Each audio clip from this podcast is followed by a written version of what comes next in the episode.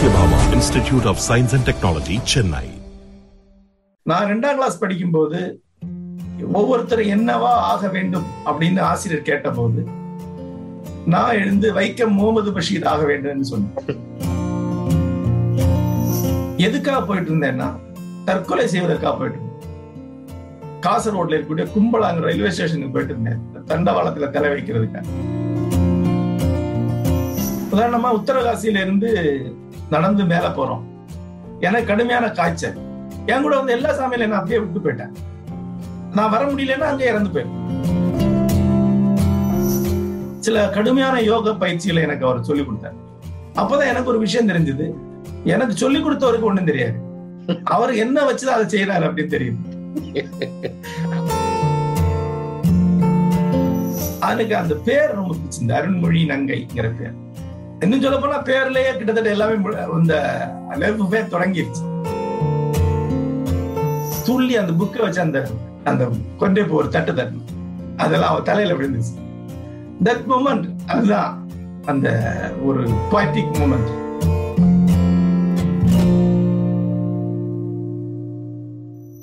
வணக்கம். வணக்கம். தமிழ்நாட்டினுடைய இலக்கிய வரலாற்றில் அதிர்வலைகளையும் புதிய புதிய சாத்தியங்களையும் ஒவ்வொரு நாளும் ஏற்படுத்தி கொண்டிருக்கின்ற ஒரு மகத்தான எழுத்தாளரோடு விகடன் சார்பில் நானும் ராஜா சாரும் நேர்காணல் செய்ய போகிறோன்ற நினைவே எனக்கு அஹ், ரொம்ப எக்ஸைட்டிங்கா இருக்கு. எங்களுக்கு நேரம் கொடுத்ததுக்கு ரொம்ப ரொம்ப நன்றி சார். உங்களை பற்றி பொதுவான அறிமுகங்கள் அப்படின்னு நான் இந்த நேர்காணலுக்கு ரொம்ப செய்யலை நான் இதுக்கு முன்னாடி செஞ்சதுக்கெல்லாம் ஒரு ரெண்டு மூணு நிமிஷம் அவங்கள பத்தி சொல்லிட்டு அப்புறம் தான் எங்க கேள்விகளை ஆரம்பிச்சோம். பட் எந்த மாதிரியான முன்னுரைகள் கொடுத்தாலும் அது ரொம்ப இன்சபிஷியண்டாவே இருந்ததுனால நான் அத ஸ்கிப் பண்ணிடுறேன். ஏன்னா ஜெயமோகன் என்ற ஆளுமை தமிழ் இலக்கிய உலகத்துக்கு எவ்வளவு பெரிய ஆளுமைன்றதுக்கு எங்களுக்கு ஒரே ஒரு விஷயத்த சொன்னா போறோம் ஆஹ் எழுத்தாளர் ஆ. முத்துலிங்கம் அவர்களோடு நாங்க இதே விகடனுக்காக நேர்காணல் செய்த போது தமிழில் எழுதுகிற யாருக்கு நோபல் பரிசு கிடைக்கிற சாத்தியக்கூறு இருக்குன்ற கேள்வியை கேட்கறதுக்காக நாங்க வந்தோம். அந்த கேள்வியை முடிக்கிறதுக்கு முன்னாடியே ஜெயமோகனுக்கு தான் அப்படின்னு அவர் பதில் சொன்னாரு. ஆஹ் அந்த ஒரு நிகழ்ச்சியை நாங்க நினைவு கூர்ந்தாலே போதும். உங்க நீங்கள் இருக்கிற இடம் என்ன என்பதை இதை பார்த்து கொண்டிருக்கிறவர்களுக்கு தெரியும். பல்வேறு துறைகளில் பங்களிப்பை செய்து கொண்டிருக்கிற உங்களுக்கான அந்த முதல் கேள்வி நான் கேட்க விரும்புகிற கேள்வி இவ்வளவு தளங்கள்ல நீங்க ஆஹ், இப்போ வேலை செஞ்சுட்டு இருக்கீங்க ஆஹ், வாசகர்களோடு பெரிய அளவுல பேசிக்கிட்டே இருக்கீங்க. எழுத்து படிப்பு சினிமா. இப்போது பேச்சு மேடைகளிலும் உங்களினுடைய குரலை அடிக்கடி கேட்கிற அந்த ஒரு பெரும் பேர் எங்களுக்கு கிடைத்திருக்கிறது. இவ்வளவு தளங்கள்ல நீங்க பயணம் செய்யற இந்த நேரத்துல நீங்க திரும்பி பார்க்கிற போது இந்த ஒரு முப்பது இருபத்தஞ்சு முப்பது ஆண்டு கால பயணம் உங்களுக்கு நிறைவை கொடுக்கிறதா? நினைச்ச இடத்துக்கு வந்துட்டோம் அப்படின்னு நினைக்கிறீங்களா? அப்படி ஒரு இடத்த நினைக்கல. அதாவது ரெண்டு காலகட்டமா என்னுடைய வாழ்க்கைய நான் பிரிச்சு இளமையில ஒரு கனவெல்லாம் இருந்தது. அது என்னுடைய கனவு கூட கிடையாது எங்க அம்மாவுடைய கனவு. எங்க அம்மா வந்து ஒரு எழுத்தாளராக ஆசைப்பட்ட ஒருத்தன். எழுத்தாளர் ஆக வேண்டுங்கிற ஒரு பெரிய கனவு எங்க அம்மாவுக்கு இருந்தது. அம்மா நாலைந்து கதைகள் எழுதியிருக்காங்க. தமிழ்ல ரெண்டு மலையாளத்துல ரெண்டு எழுதியிருக்காங்க. அப்புறம் அவங்க எழுதாம ஆயிட்டாங்க. ஆனா சின்ன வயசா இருக்கும் போதே அதாவது ஒரு ஐந்து வயதுல இருந்தே நான் ஒரு எழுத்தாளர் ஆக வேண்டுங்கிறது தான் என்னுடைய அம்மாவுடைய கனவாக இருந்தது. நான் ரெண்டாம் கிளாஸ் படிக்கும்போது ஒவ்வொருத்தரும் என்னவா ஆக வேண்டும் அப்படின்னு ஆசிரியர் கேட்டபோது நான் எழுந்து வைக்கம் முகமது பஷீர் ஆக வேண்டும்னு சொன்னேன். என்னுடைய ஆசிரியை வந்து இது யாரு? அப்படின்னு கேட்டா அது ஒரு எழுத்தாளர் மலையாள எழுத்தாளர் என்றார். சரி இதான் படிச்சிருக்கியான்னு கேட்டா இல்ல படிச்சது கிடையாது எங்க அம்மா சொன்னாங்க அப்படின்னு சொன்னேன். அந்த ஆசிரியை பின்னாடி எங்க அம்மாவுடைய நெருங்கிய தோழியாகி நெடுங்காலம் தோழியா இருந்தாங்க. இதுதான் என்னுடைய கனவா இருந்திருக்கு. வேற எதுவும் இல்லை எழுத்தாளர். எழுத்தாளர் மட்டும்தான். நடுவுல இளமை பருவத்துல கொஞ்ச நாள் ஒரு விவேகானந்தர் ஆயிடலாமா? ஒரு ரமண மகிழ்ச்சி ஆயிடலாமா அப்படிங்கிற ஒரு முயற்சி எல்லாம் இருந்தது. அது வேற. ஆனா பின்னாடி ஒரு பெரிய மன அழுத்தங்கள். எங்க அம்மா அப்பா இரண்டு பேருமே தற்கொலை செய்து இறந்து போனாங்க. அதை ஒட்டி பெரிய மன அழுத்தங்கள் அலைச்சல்கள் சோர்வுகள் இருந்த ஒரு காலம். நான் அந்த தருணத்தை எழுதியிருப்பேன். ஒரு நாளைக்கு தனியா நடந்து போகும்போது எதுக்காக போயிட்டு இருந்தேன்னா தற்கொலை செய்வதற்காக போயிட்டு இருந்தேன். காசர்கோட்ல இருக்கக்கூடிய கும்பலாங்க ரயில்வே ஸ்டேஷனுக்கு போயிட்டு இருந்தேன். தண்டவாளத்துல தலை வைக்கிறதுக்காக. அப்போ ஒரு புழுவை பார்த்தேன். ஒரு இலையில ஒரு புழு இருந்ததை பார்த்தேன். அது ஒளி விட்டுட்டு இருந்தது. டிரான்ஸ்பரண்டா இருந்தது. முத்து மாதிரி இருந்தது. அது ஒரு தரிசனம் எனக்கு. ஒரு புழு இவ்வளவு சுடர் விட முடியும்னா? நான் எதுக்கு இருண்டு இருக்கணும்? நான் எதுக்கு இவ்வளவு ஆஹ், துயரத்துல இருக்கணும்? இனிமேல் இப்படி இல்லை. இன்னைக்கு எல்லா நாட்களும் வந்து பயனுள்ள நாட்களே. முளச்சோர்வு என்பது கிடையாது. செயலற்ற நாள் என்பது கிடையாது. பயனற்ற நாள் என்பது கிடையாது. ஒவ்வொரு நாளும் வாழ்வது மட்டும்தான். எனக்கு எது பிடிச்சிருக்கோ எனக்கு எது நிறைவளிக்குதா செய்வது மட்டும்தான் வாழ்க்கை. என்னுடைய இயக்கம்னா அதுதான். அப்படி பார்த்தா இப்ப முப்பது ஆண்டுகள் தாண்டி இருக்கு. எல்லா நாளும் மகத்தான நாளே. ஒரு நாள் கூட வினடிக்கப்படவில்லை அதனால வெற்றி தான் இந்த மாற்றம் உங்க வாழ்க்கையில வந்தது ஒரு தரிசனத்தின் மூலமான்றீங்க. புறப்பாடு அப்படின்ற புத்தகத்துல நீங்க வீட்டை விட்டு வெளியேறி போய் இருந்த காட்சிகள்லாம் எழுதியிருக்கீங்க. இளமையில வறுமை இருந்ததா? இளமையில வறுமை கிடையாது. உங்க குடும்பம் வந்து வசதியான குடும்பம் தான். ரொம்ப வசதி கிடையாது. ஏன்னா எங்க அப்பா அரசு ஊழியரா இருந்தாரு. பத்திரப்பதிவு துறையில இருந்தாரு. சொத்துகள் இருந்தன மாடு எல்லாம் இருந்தது. ஆஹ் என்னுடைய துயரம் என்பது வந்து மரணம் தான் என்னுடைய மிக நெருக்கமான உயிர் நண்பன் வந்து தற்கொலை செய்து இறந்து போனார் ராதாகிருஷ்ணன். அது உருவாக்கிய மன அழுத்தம் தான் தொடக்கம். அதுல இருந்துதான் எனக்கு வந்து ஆன்மீகமான அலைச்சல்கள் தயக்கங்கள் எல்லாம் வருது. ஆக்சுவலா வறுமை என்பது வந்து ஒரு பெரிய துயரம் கிடையாது. ஏன்னா அதுல ஒரு நம்பிக்கை இருக்கு. மரணம்ங்கிறது இழப்புங்கெல்லாம் பெரிய துயரம். அதை வந்து அந்த வயசுல எதிர்கொள்வதுங்கிறது அதுக்கான கருவிகள் நம்மகிட்ட இல்லை. அது ஒரு பெரிய துயரமான விஷயம். அதுதான் ஒரு அடிப்படையான பிரச்சனையா இருந்து நான் இப்ப தோணுது. சின்ன வயசுலயே எழுத ஆரம்பிச்சிட்டீங்க. பள்ளி நாட்கள்லயே. ஆமா. ஏறக்குறைய ரப்பர் எழுதும் போது இருபத்தி ரெண்டு வயது அப்படின்னு நான் பார்க்கிறேன். இதுக்கு இடையில விவேகானந்தா ஹேங் ஓவர் ஒண்ணு உங்களுக்கு வந்திருக்குன்னு பேச்சுல. அது எப்படி வந்தது? அதாவது நான் வந்து என்னுடைய பிரசுரமான முதல் கதையை வந்து அஞ்சாம் கிளாஸ் ஆறாம் கிளாஸ் படிக்கும்போது அன்றைக்கு வந்து கொண்டு இருந்த ரத்னபாலாங்கிற என்னுடைய கதை பிரசுரமாயிருக்கு. கல்லூரி நாட்களுக்குள்ளேயே கிட்டத்தட்ட நூறு கதைகளுக்கு மேல பிரசுரமாயிருக்கு. அப்பெல்லாம் ஒண்ணும் தீவிரம் கிடையாது. பரோட்டா சிக்கன் சாப்பிட்றதுக்கான பணம் தான் வந்து கதை இடத்துடைய தூண்டுதலா இருந்தது. எங்க நண்பர்கள் எல்லாமே சேர்ந்து சாப்பிடுவோம். அப்புறம் தான் என்னுடைய நண்பனுடைய தற்கொலை. அது இழப்புங்கிறத விட பெரிய தத்துவ கேள்விகளை எழுப்பக்கூடியதா இருக்கு. இல்லாமை என்பது. ஏதோ ஒன்று அது இப்போது சொல்ல முடியாது. அடிப்படையான ஆன்மீகமான கேள்வி. அது வந்து ஆன்மீக வாசிப்புக்கு போறேன். அதோட ஒரு கட்டத்துல துறவியாகும் பொருட்டு வீட்டை விட்டு கிளம்பி போறேன். காசியில இருந்திருக்கேன் பழனியில இருந்திருக்கேன் திருவண்ணாமலையில இருந்திருக்கேன். ஒரு நீண்ட அலைச்சல் காலகட்டம். அப்ப நம்மளை வந்து ஒரு மெய்ஞான தேடல் கொண்டவனாகவும் அதனுடைய இறுதியில ஏதோ ஒன்றை கண்டடையக்கூடியவனாகவும் உணர்றேன் அதன் பிறகு நிறைய கசப்புகள் ஏமாற்றங்கள். நான் பார்த்ததுல பத்துக்கு ஒன்பதும் போலி சாமியார்கள் தான் மோசடிக்காரர்கள் தான் அதன் பிறகு என்னுடைய ஆசிரியரை நான் கண்டடைகிறேன் நித்திய சைதன்யதியை அது ரொம்ப தயக்கத்துக்கு பிறகு ஒரு நண்பர் வலிக்கட்டாயம் விட்டு போய் தான் அவரை பார்க்கறேன். பின்னாடி அவர்கிட்ட கேட்கிறேன்.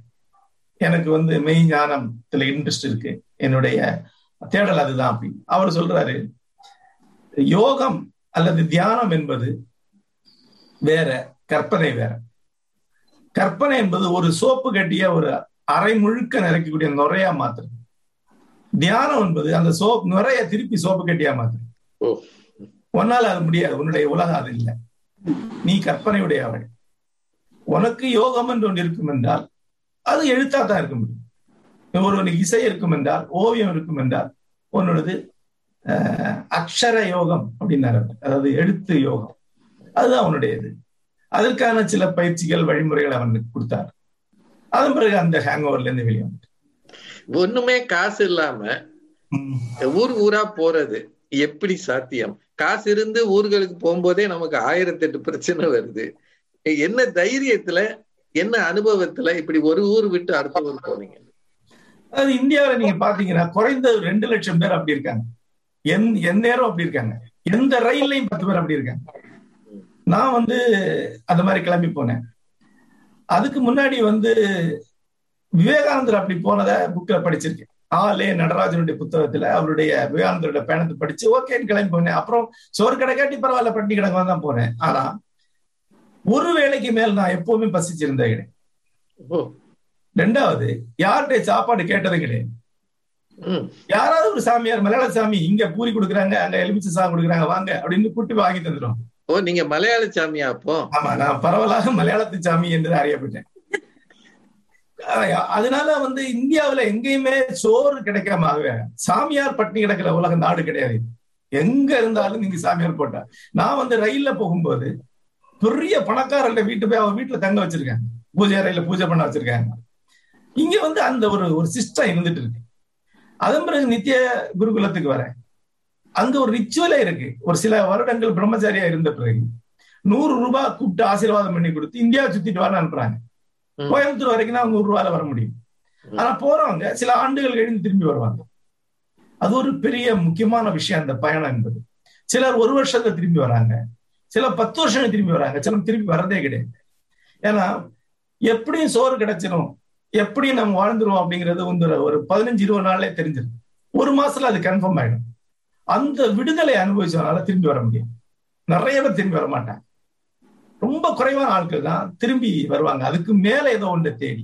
பத்து பேரை நீங்க இப்படி கிளப்பி விட்டீங்கன்னா ஒருத்தர் திரும்பி வந்தா சரி.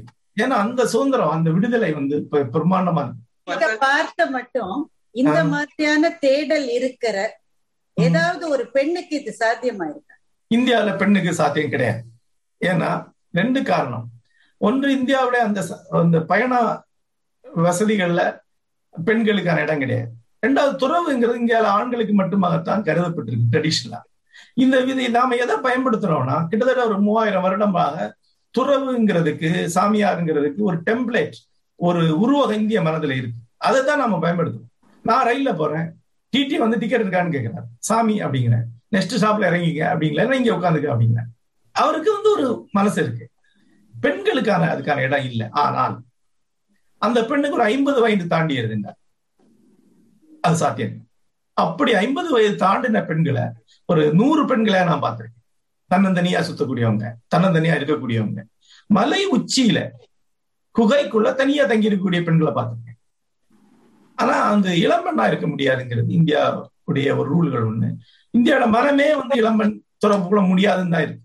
நீங்க போன பயணத்துல ஒருவேளை பயமூட்டுகிற அல்லது ஆபத்தான அல்லது இதை விட்டுறலாமான்ற மாதிரி ஏதாவது ஒரு நிகழ்வு கூட இல்லையா? நிறைய இருக்கு. ஒன்று சாமியார் வந்து இன்னொருத்தரை கேர் பண்ண மாட்டாங்க. உதாரணமா உத்தரகாசியில இருந்து நடந்து மேல போறோம். எனக்கு கடுமையான காய்ச்சல். என் கூட வந்து எல்லா சாமியில நான் அப்படியே விட்டு போயிட்டேன் நான் மட்டும் அங்க இருந்தேன் ஒரு நாள் முழுக்க. அப்புறம் ஒவ்வொரு மரமா பிடிச்சு பிடிச்சு பிடிச்சு பிடிச்சு சமணர்கள் நடத்திட்டு இருக்கக்கூடிய ஒரு சின்ன ஆசிரமத்துக்கு வந்து சேர்ந்தேன். அவங்க அங்க சோறு போட்டு ஒரு நாள் வச்சிருந்து அப்புறம் இன்னொரு ஆள் கூட கீழே அனுப்பி வந்துட்டேன். நான் வர முடியலன்னா அங்க இறந்து போயிருப்பேன் அப்புறம் நீங்க அதை குறை சொல்ல முடியாது. ஏன்னா இப்படி எல்லாம் பாத்துக்கிற ஆளா இருந்தா அவன் எதுக்கு சாமியாரா வரான் அவனை நானும் பாத்துக்க வேண்டிய அவசியம் இல்லை. பற்று இல்லாமல் வர்றவங்க எந்த பற்றையும். வச்சுக்க மாட்டாங்க. ஒரு சாமியார் இன்னொரு சாமியாரை மருத்துவம் பார்த்து மருந்து கொடுத்து பார்க்க மாட்டான். அந்த சாமியார் கூட்டத்துல ஒரு இல்லறத்தான் இருந்தாருன்னா அவன் பாத்துக்குவான். இப்ப இறைவனை அடைய இல்லறம்தான் வழின்றது இந்த இப்ப நீங்க சொன்னதுல இருந்து தெரிகிறது. மற்றவர்களை பார்த்துக்கணும் அப்படின்ற எண்ணம் வேணும் இல்ல அவன் இல்லறத்தானா தான் இருக்கணும். ஆஹ் தெரியல. ஒவ்வொருத்தருக்கும் ஒவ்வொரு வழி. நான் இப்போ பார்த்தா துறவிகளை நான் பார்த்திருக்கேன் இல்லறத்தாரையும் பார்த்திருக்கேன். துறவிகள் யாருமே துறவு நோக்கி வந்தவங்க இல்லை. அவங்க இயல்பிலேயே அவங்கள்ட்ட துறவு தன்மை தான் இருக்கு. சின்ன வயசுல இருந்தே அவங்க அப்படிதான் இருக்காங்க. இல்லறத்தார் வந்து சின்ன வயசுல அப்படிதான் இருக்கு அவங்களுடைய இயல்பு அப்படி இருக்கு. சிலர் எல்லாம் பார்த்து நிறைய துறவிகளை நினைவு பார்த்துருக்கேன் அவங்கள கல்யாணம் பண்ணிக்க முடியுமான்னு பார்த்தா முடியாது. கல்யாணம் பண்ணி அவங்களால வாழ முடியாது. அந்த சிஸ்டம் அவங்கள்ட்ட இல்ல. அந்த மன அமைப்போ உடல் அமைப்போ அவங்க அப்படி இல்லை அவ்வளவுதான். அதுதான் உண்மை. ஒரு கட்டத்துக்கு பிறகு குறிப்பா ஆசிரமங்கள்ல இருக்கிறவர்கள் நான் சொல்றது இந்த போலீஸ் சாமியார்களை நான் சொல்லல. உண்மையிலேயே துறவு மேல ஒரு நம்பிக்கை வந்து இருக்கிறவங்களுக்கு ஒரு கட்டத்துக்கு பிறகு ஒரு விதமான விலகல் வரும்னு சொல்லி நீங்க எழுதிருக்கீங்க. அப்ப அவங்க இல்லறத்துக்கு திரும்புறதுக்கான வாய்ப்பு இருக்கா? குமாரநாசானை பற்றி நீங்க ஆமா இப்போ ஊடு- நித்யா குருகுலத்திலேயே துறவு பூண்டு இருக்கிறவங்களையே மூன்றில் ஒரு ஒருவர் அவங்க ஐம்பது வயதுகளுக்கு மேல திருமணம் செய்து கொள்வது சாதாரணமானது நிறைய பேர் எனக்கு தெரிஞ்சே பல பேர். அது இயல்புதான் அது ஒண்ணும் பெரிய தவறெல்லாம் ஒண்ணும் கிடையாது. அதாவது நீங்க ஒரு ஒரு காலகட்டத்துல அவங்கள கண்டடைறீங்க அந்தந்த காலகட்டத்துல ஓகே இது சரி வரல அப்படின்னு தெரிஞ்சுக்கணும். அவ்வளவுதான். அது ஒண்ணு தவறோ ஒரு பாதையை தேர்ந்தெடுத்தா திரும்பி போக கூடாதுன்னு ஒண்ணும் கிடையாது. இந்த பாதைக்கு போயிட்டு எப்படி திரும்பவும் இந்த குடும்பம் வாழ்க்கை இதுக்கு திரும்பினீங்க? அதாவது அந்த பாதையில போயிருந்தேன் ஏதோ ஒரு இடத்துல எனக்கு தெரியுது அது என்னுடையது அல்ல அப்படின்னு. அது காஞ்சாங்காடு பகுதியில ஒரு ஒரு மடத்துல இருந்தேன் ஒரு ஆசிரமத்துல. இருந்தேன். சில கடுமையான யோக பயிற்சிகளை எனக்கு அவர் சொல்லிக் கொடுத்தார். அதை நான் பண்ணேன். ஆனா அதனால எனக்கு கடுமையான உடல் உபாதைகள்லாம் வந்தது. மூத்திரத்துல ரத்தம் போற அளவுக்கு எல்லாம் வந்தது. அப்பதான் எனக்கு ஒரு விஷயம் தெரிஞ்சது. எனக்கு சொல்லி கொடுத்தவருக்கு ஒண்ணும் தெரியாது. அவர் என்ன வச்சுதான் அதை செய்யறாரு அப்படின்னு தெரியுது. அப்புறம் நான் நான் வந்து மதில் ஏறி குதிச்சு ஒரு எருமை மேல விழுந்து அங்க இருந்து போன அது போதிங்கிற கதையில அந்த அனுபவம் இருக்கும். அங்க இருந்து ஓடி கண்ணனூர்ல இருக்கக்கூடிய என்னுடைய சொந்தத்தில் ஒரு அண்ணாவுடைய வீட்டுக்கு போய் தங்குறேன். அண்ணா என்ன அங்கே பிடிச்சு வச்சுக்கிட்டார். பிடிச்சு வச்சுக்கிட்டு நீ டெலிபோன்ல வேலைக்கு அப்ளை பண்ணுன்னு சொல்லி ஊருக்கு எழுதி என்னுடைய சர்டிபிகேட்லாம் வரவழைச்சு போஸ்டல் துறை தபால் தந்தி துறையில வேலைக்கு விண்ணப்பிக்கிறார். அது எஸ்எஸ்எல்சி மார்க் அடிப்படையில் அந்த வேலை கிடைக்கும். ஆகவே எனக்கு நிறைய மார்க் இருந்தாலும் உடனே வேலை கிடைச்சிருச்சு. காசர்கோட்ல வேலைக்கு சேர்ந்து. அதன் பிறகு வந்து அந்த அந்த பரிசோதனைகள் எல்லாத்தையுமே தள்ளி வச்சிட்டேன். அந்த கடும் பரிசோதனை எதுவுமே பண்ணல. அந்த ஏரியாவுக்குள்ளே போகல. அப்புறம் அங்கு வந்து வேற உலகம் மார்க்சிஸ்ட் கம்யூனிஸ்டுகளுடைய உலகம். அவங்களுடைய கம்யூன்ல தான் இருந்தேன். அப்புறம் மலையாளம் படிக்கிறது இலக்கியம் படிக்கிறது கம்யூனிசம் உண்ணாவிரத போராட்டங்கள் ஸ்ட்ரைக்கு அது இதுன்னு வேற ஒரு உலகத்துக்குள்ள ஒரு அஞ்சு ஆறு வருஷம் கழிஞ்சு மீண்டும் தொண்ணூற்றி ரெண்டுல தான் நித்யாவை கண்டது இந்த வந்தது வந்து எண்பத்தி நாலு இறுதியில. இதை விட்டு வந்தது. நித்யா பாக்குறதுக்கு முன்னாடி அருண்மொழியை சந்திக்கிறேன். காதல் திருமணம் செய்து கொண்டேன். ஒரு ஒரு ஒரு மரத்துல இருக்கிற பூவை பறிக்கிறதுக்காக அவங்க எம்பி குதிச்ச போது உங்க மனசுல இருந்த தீஜானகி ராமனுடைய ஏதோ ஒரு கதாநாயகியினுடைய வடிவமா அவங்கள பார்த்ததை நீங்க எழுதிருக்கீங்க. அந்த அந்த அனுபவங்களை இப்ப ஒரு அப்பாவா ரெண்டு வளர்ந்த குழந்தைகளுக்கு தகப்பனா நின்னு திரும்பி பாக்குற போது அதே நிறைவோட தான் அதை நினைவு கூறுறீங்களா? அதாவது நான் வந்து அஹ், ரப்பர்னு என்னுடைய நாவல் வெளிவந்தது. அது வெளிவந்து அகில நினைவு பரிசு வாங்கிச்சு அது. அப்ப எனக்கு வாசகர் கடிதங்கள் வந்தது. அதுல ஒரு வாசகர் கடிதம் அருண்மொழி எழுதினேன். எனக்கு அந்த பேர் ரொம்ப பிடிச்சிருந்தது. அருண்மொழி நங்கைங்கிற பேர். இன்னும் சொல்ல போனா பேர்லயே கிட்டத்தட்ட எல்லாமே இந்த லெவ் தொடங்கிருச்சு. அப்புறம் நான் அவளை அக்ரிகல்ச்சர் மதுரை அக்ரிகல்ச்சர் காலேஜுக்கு முன்னம் அவனது நாமம் கேட்டார் மாதிரி. ஆமா. மதுரை அக்ரிகல்ச்சர் காலேஜுக்கு பார்க்க போனேன் பார்க்க போய் வந்து போனா அவளை வந்து என்ன அவளும் அவள தோழி வந்து என்ன பாக்குறாங்க பேசுறாங்க. நாங்க பேசி நடந்து போறோம். மதுரை அக்ரிகல்ச்சரால முழுக்க கொன்றை பூத்திருக்கோம். பேசிட்டே வந்துட்டே புக் துள்ளி அந்த புக்கை வச்சு அந்த அந்த அந்த கொண்டே போ ஒரு தட்டு தட்டணும். அதெல்லாம் அவ தலையில விழுந்துச்சு. தட் மூமெண்ட் அதுதான் அந்த ஒரு poetic மூமெண்ட் அது மணி அடிக்கும் பல்ப் எரியும்னு ராதாமோகன் சொன்னாரு. அதுக்கப்புறம் வந்து நான் வந்து அந்த முதல் சந்திப்புக்கு வந்த உடனே அவளுக்கு ஒரு முதல் லெட்டர் எழுதிட்டேன் அந்த லெட்டரே வந்து என்னுடைய வரையறைகளை தான் சொல்றேன் நான் வந்து ஒரு மினிமம் வேலையில தான் இருக்கேன். இந்த வேலையை விட்டு மேல போகவே மாட்டேன். ஏன்னா எனக்கு வேலை சுமையா இருக்கும் எழுத்தாளனா தான் இருப்பேன். ஆனா எழுத்தாளனுக்கு புகழ் கிடையாது பணம் கிடையாது. சிறுபத்தில மட்டும்தான் எழுத பெரிய பத்தில எழுத போறதில்லை. இல்லை எந்த அதிகாரமோ எந்த புகழோ பணமோ வரப்போறதில்லை. இதெல்லாம் ஓகே நம்ம கல்யாணம் பண்ணிப்போம் அப்படின்னு ஒரு லெட்டர் எழுதினேன். அவளும் ஓகே அப்படின்னு அதை ஒத்துக்கிட்டான் அதுக்கப்புறம் அவளும் ஒரு நல்ல இலக்கிய வாசகி இப்ப தொடர்ந்து இப்ப நிறைய எழுத ஆரம்பிச்சிருக்கா என்னுடைய மனைவி. அப்புறம் நீண்ட காலம் முப்பதா முப்பது ஆண்டுகள் ஆக போகுது. நீங்க கேட்டீங்க இப்ப எப்படி இருக்கு அப்படின்னு. இப்போ ஒரு ரெண்டு வாரம் முன்னாடி என்னுடைய வெண்முரசுங்கிற நாவலை பத்தி அவ கொடுத்த ஒரு நீண்ட பேட்டி வந்து இணையத்துல வந்து.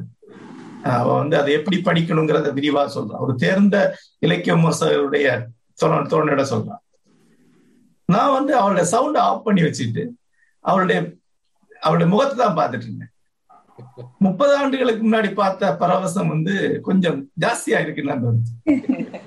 ஆக்சுவலா இப்ப நான் பேசுறது ஒரு அஞ்சு நிமிஷம் முன்னாடி கூட சும்மா அவளை ஓட விட்டு பார்த்துட்டு இருந்தேன். கையசைவு தலையாட்டு ஏதாவது பார்த்துட்டு இருந்தேன். சோ அது அப்படிதான் இருக்கு. கொன்றை பூக்கள் மட்டும் பக்கத்துல இல்லைன்னு நினைக்கிறேன்.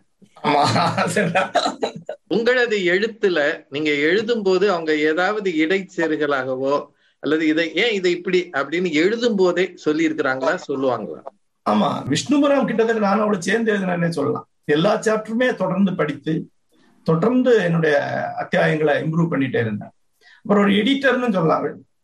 விஷ்ணுபுரத்துல மூன்றாவது பகுதியெல்லாம் பெரும்பகுதியா எடிட் பண்ணி சுருக்கின பகுதிகள் தான். முப்பது வருஷமும் இப்படி இணையாக இருக்கிறதுக்கு இதுல கொஞ்சம் கூட தொய்வு இல்லாம இருக்கிறதுக்கு இந்த இயல்பு ஒரு காரணம்னு நம்புறீங்களா? ஆமா ஆமா. நீங்க வந்து செல்ஃப்னு ஒண்ணு இருக்கு. அது external self internal self external செல்ஃபுக்கு தான் நம்ம சாதாரண கல்யாணம் பண்ணிக்க மனைவி அமையுது. இன்டர்னல் செல்ஃப் ஆக தனித்தன்மை ஒன்று இருக்கு. அதுக்கு இணையா அமையக்கூடிய மனைவி இருக்கும்போது தான் அது சாத்தியமாகும். அது இயல்புல அப்படி வராது வரலாம். அவ்வளவுதான். நான் உள்ளூரை வந்து ஒரு ரைட்டர் ரைட்டருடைய மனைவி தான் வந்து நிரந்தரமான தோல் வெளியே நான் வந்து பிஎஸ்என்எல் எம்ப்ளாயியா இருந்திருக்கேன். ஒரு சினிமா வசனகர்த்தாவா இருக்கேன்.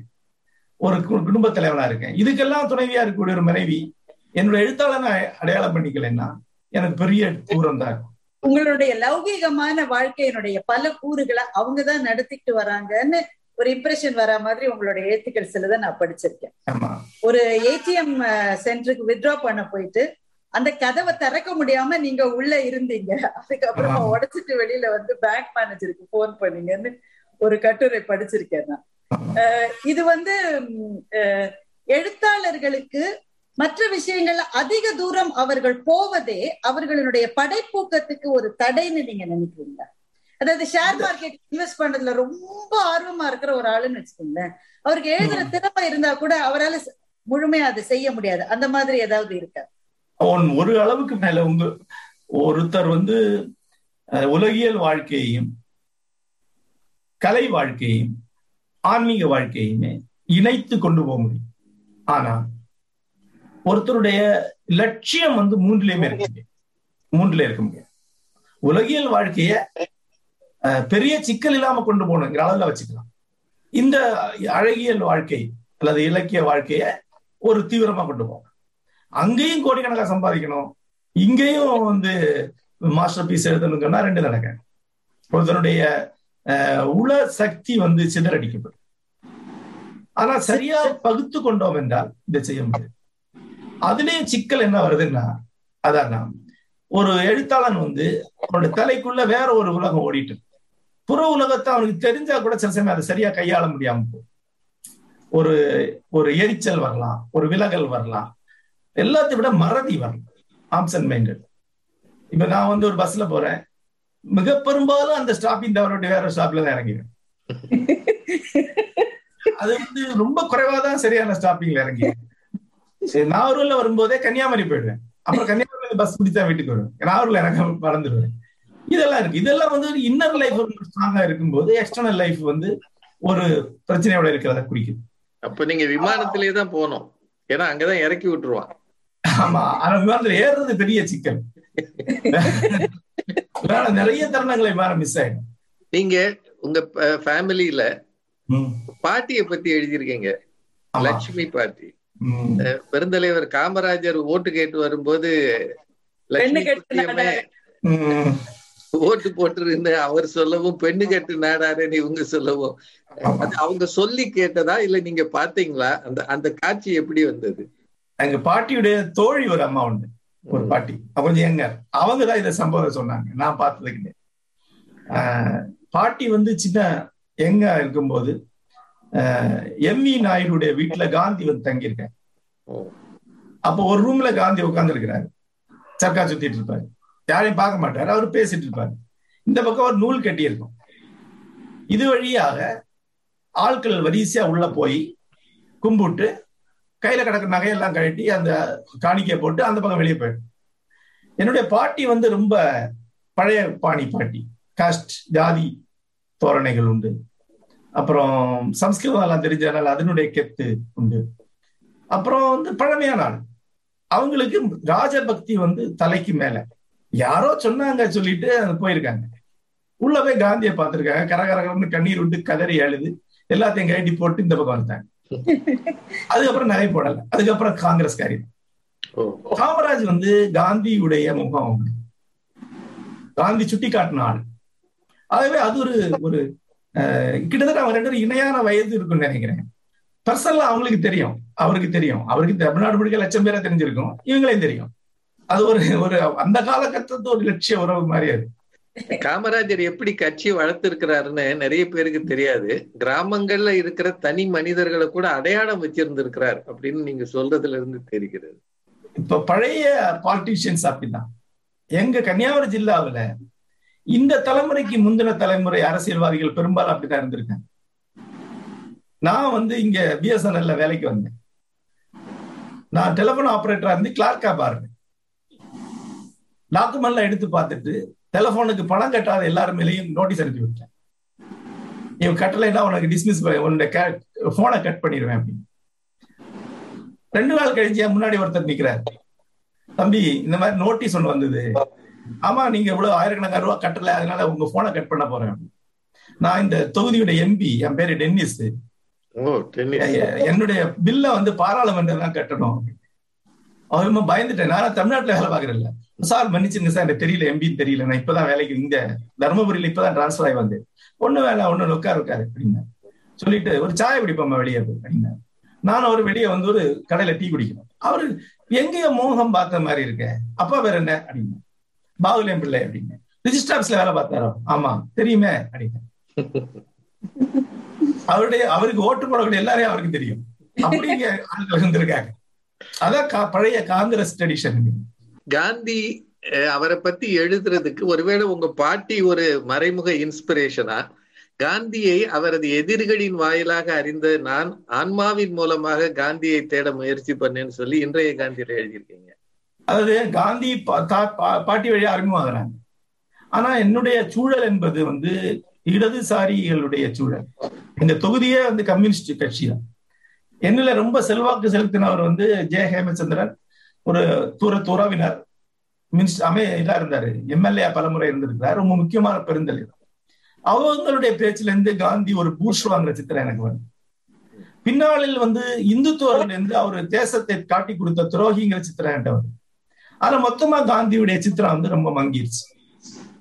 அதன் பிறகு நான் சுந்தரராமசாமியை சந்திக்கும் போது சுந்தரராமசாமி வழியா அவருடைய நண்பர் டாக்டர் பத்மாவன் வழியா பிறகு வந்து எம் கோவிந்தன்கிற மலையாள சிந்தனையாளர் வழியா பிறகு காந்தியர்களாகிய ஜி குமாரபிள்ளை போன்ற முக்கியமான காந்தியர் வழியா காந்திய மறு கண்டுபிடிப்பு செய்து இந்த புத்தகத்துல இருக்கிறது அந்த இரண்டாவது மறு கண்டுபிடிப்பு செய்யப்பட்ட காந்தி. ஏன் காந்தி மேல இவ்வளவு வெறுப்பு இருக்கு இந்த நாட்டுல? அதாவது நம்ம யார ரொம்ப வெறுக்கிறோம்னா யாரு வந்து இந்த அவங்களுடைய இயல்பினால நம்மள சின்னதாக்குறாங்களோ அவங்க மேல வெறுப்பு பாத்தீங்கன்னா தெரியும். நம்மளை விட சிறியவர்களை நம்ம வெறுக்க ஆனா அவங்க மேல ஒரு சின்ன ஆனா அவன் நம்மளை பெருசாக்குறானே. நம்மளை விட சின்னதாகக்கூடிய ஒருத்தர் மேல உடனடியா வந்து ஒரு காழ்ப்பு வருது அது தவிர்க்கவே முடியாது. நீங்க வந்து ஒரு சூழல்ல வந்து எந்த எழுத்தாளர் மேல மிகப்பெரிய காழ்ப்பு இருக்குன்னா அவன் தான் அந்த சூழல்ல மிக முக்கியமான வர்க்க பண்ணியிருப்பான் அது வழியா மத்த ஆட்கள் பண்றது சின்னதாயிடும். அவங்க இவனை எதிர்க்காம இருக்க முடியும். காந்தி ஒரு பெரிய சவால் நேர்மையா இருக்கிறதுக்கு பெரிய விஷயங்கள் பண்ணது ஓ எழுத்தாளராக எனக்கே அவர் மேல ஒரு சின்ன காண்டு இருக்கு. நான் இவ்வளவு எழுதியிருக்கேன். அவர் எழுபதாயிரம் பக்கம் எழுதியிருக்காரு. செவன்டி தௌசண்ட் பேஜ் எழுதியிருக்காரு. இன்னும் கண்டுபிடிக்கப்பட்ட ஒரு லட்சம் பேஜ் ஆயிடும். இந்தியா முழுக்க பண்ணியிருக்காரு? இந்த நாவலுக்கே மூணு நாலு இடம் வந்திருக்காரு. புத்தரைக்கிற ஒரு இடம் வந்திருக்காரு. திருவிழிபுத்தூருக்கு இல்லை இன்னும் தமிழ் இந்தியாவில் எல்லா ஊருக்கும் போயிருக்காரு. இந்தியாவுல மாபெரும் போராட்டம் நடத்தி இருக்கிறார் இது நடுவுல எழுபதாயிரம் பக்கங்கள் எழுதியிருக்கு அப்ப நம்மள அவர் எவ்வளவு சின்ன ரைட்டரா மாத்துறாரு? அப்ப நமக்கு அவர் மேல இருக்கு. அது அதுதான் மெயினான காரணம். அவரை தள்ளாம நம்மால நம்முடைய சுயநலங்களையோ நம்முடைய சிறுமைகளையோ முன்வைக்க முடியும். இது இது ஒரு சுவாரஸ்யமான பார்வை. இப்போ நாங்க வந்து நிறைய பட்டிமன்றங்கள்ல பேசுறோம். இலக்கிய பட்டிமன்றங்கள்ல வந்து குறிப்பா கம்பராமாயண பட்டிமன்றத்தை பல ஆண்டுகளா பார்த்துட்டு இருக்கேன். எனக்கு அந்த ஸ்டேஜ்ல வந்து விசித்திரமான ஒரு விஷயம் நடக்கும். என்னன்னா ராமனை பற்றி ஒரு குறை சொல்லுவதென்றால் அவன் செஞ்சது தப்பு அப்படின்னு வாதாடுறதுன்னா அதுக்கு கூடுதலா ஒரு பலமும் ஒரு சக்தியும் கிடைக்கும். இப்ப. ராவணனை வந்து டிஃபெண்ட் பண்ணி அவன் என்ன அப்படி தப்பு செஞ்சுட்டான் அப்படின்னு. பேசுவதற்கும் அதே பலமும் சக்தியும் நிறைய பேச்சாளர்கள்ட்ட இருக்கிறத பார்த்து நான் ஆச்சரியப்பட்டிருக்கேன். ஒரு இலக்கியம் உங்களுக்கு ஒரு அறிமுகம் கொடுக்குது. இவன் பாசிட்டிவ் நெகட்டிவ்ன்ற மாதிரி தான் அது இருக்கு. அத பேசுகிற போது நம்முடைய மனம் எவ்வளவு கற்பிதங்களை செய்து கொள்கிறது? ஒருத்த அவ்வளவு நல்லவனா இருக்கிறத ஏதோ நம்மால ஏத்துக்க முடியாதது ஒரு. குறை. அது- அதான். அதை நிராகரிக்காம நம்ம நம்மள வைக்க முடியும். நம்மள முன்வைக்க முடியும். அதுதான் அதுதான் பிரச்சனை. அது அதாவது காந்தி என்பது நமக்கு ஒரு அறப்பிரச்சனையாக ஒரு ஒழுக்க பிரச்சனையாக ஒரு தத்துவ பிரச்சனையா இருக்காரு. இந்த த- இதை வந்து எதிர்கொள்வதுங்கிறது பெரிய சேலஞ்ச் அதோட எளிதான சேலஞ்ச் அவரை ஒட்டுமொத்த நிராகரிக்கும். கடந்த ஐந்து வருடமாக என்ஐஆர்எஃப் தரவரிசையில் இந்தியாவின் தலை சிறந்த ஐம்பது பல்கலைக்கழகங்களுக்குள் Sathyabama institute of science and technology.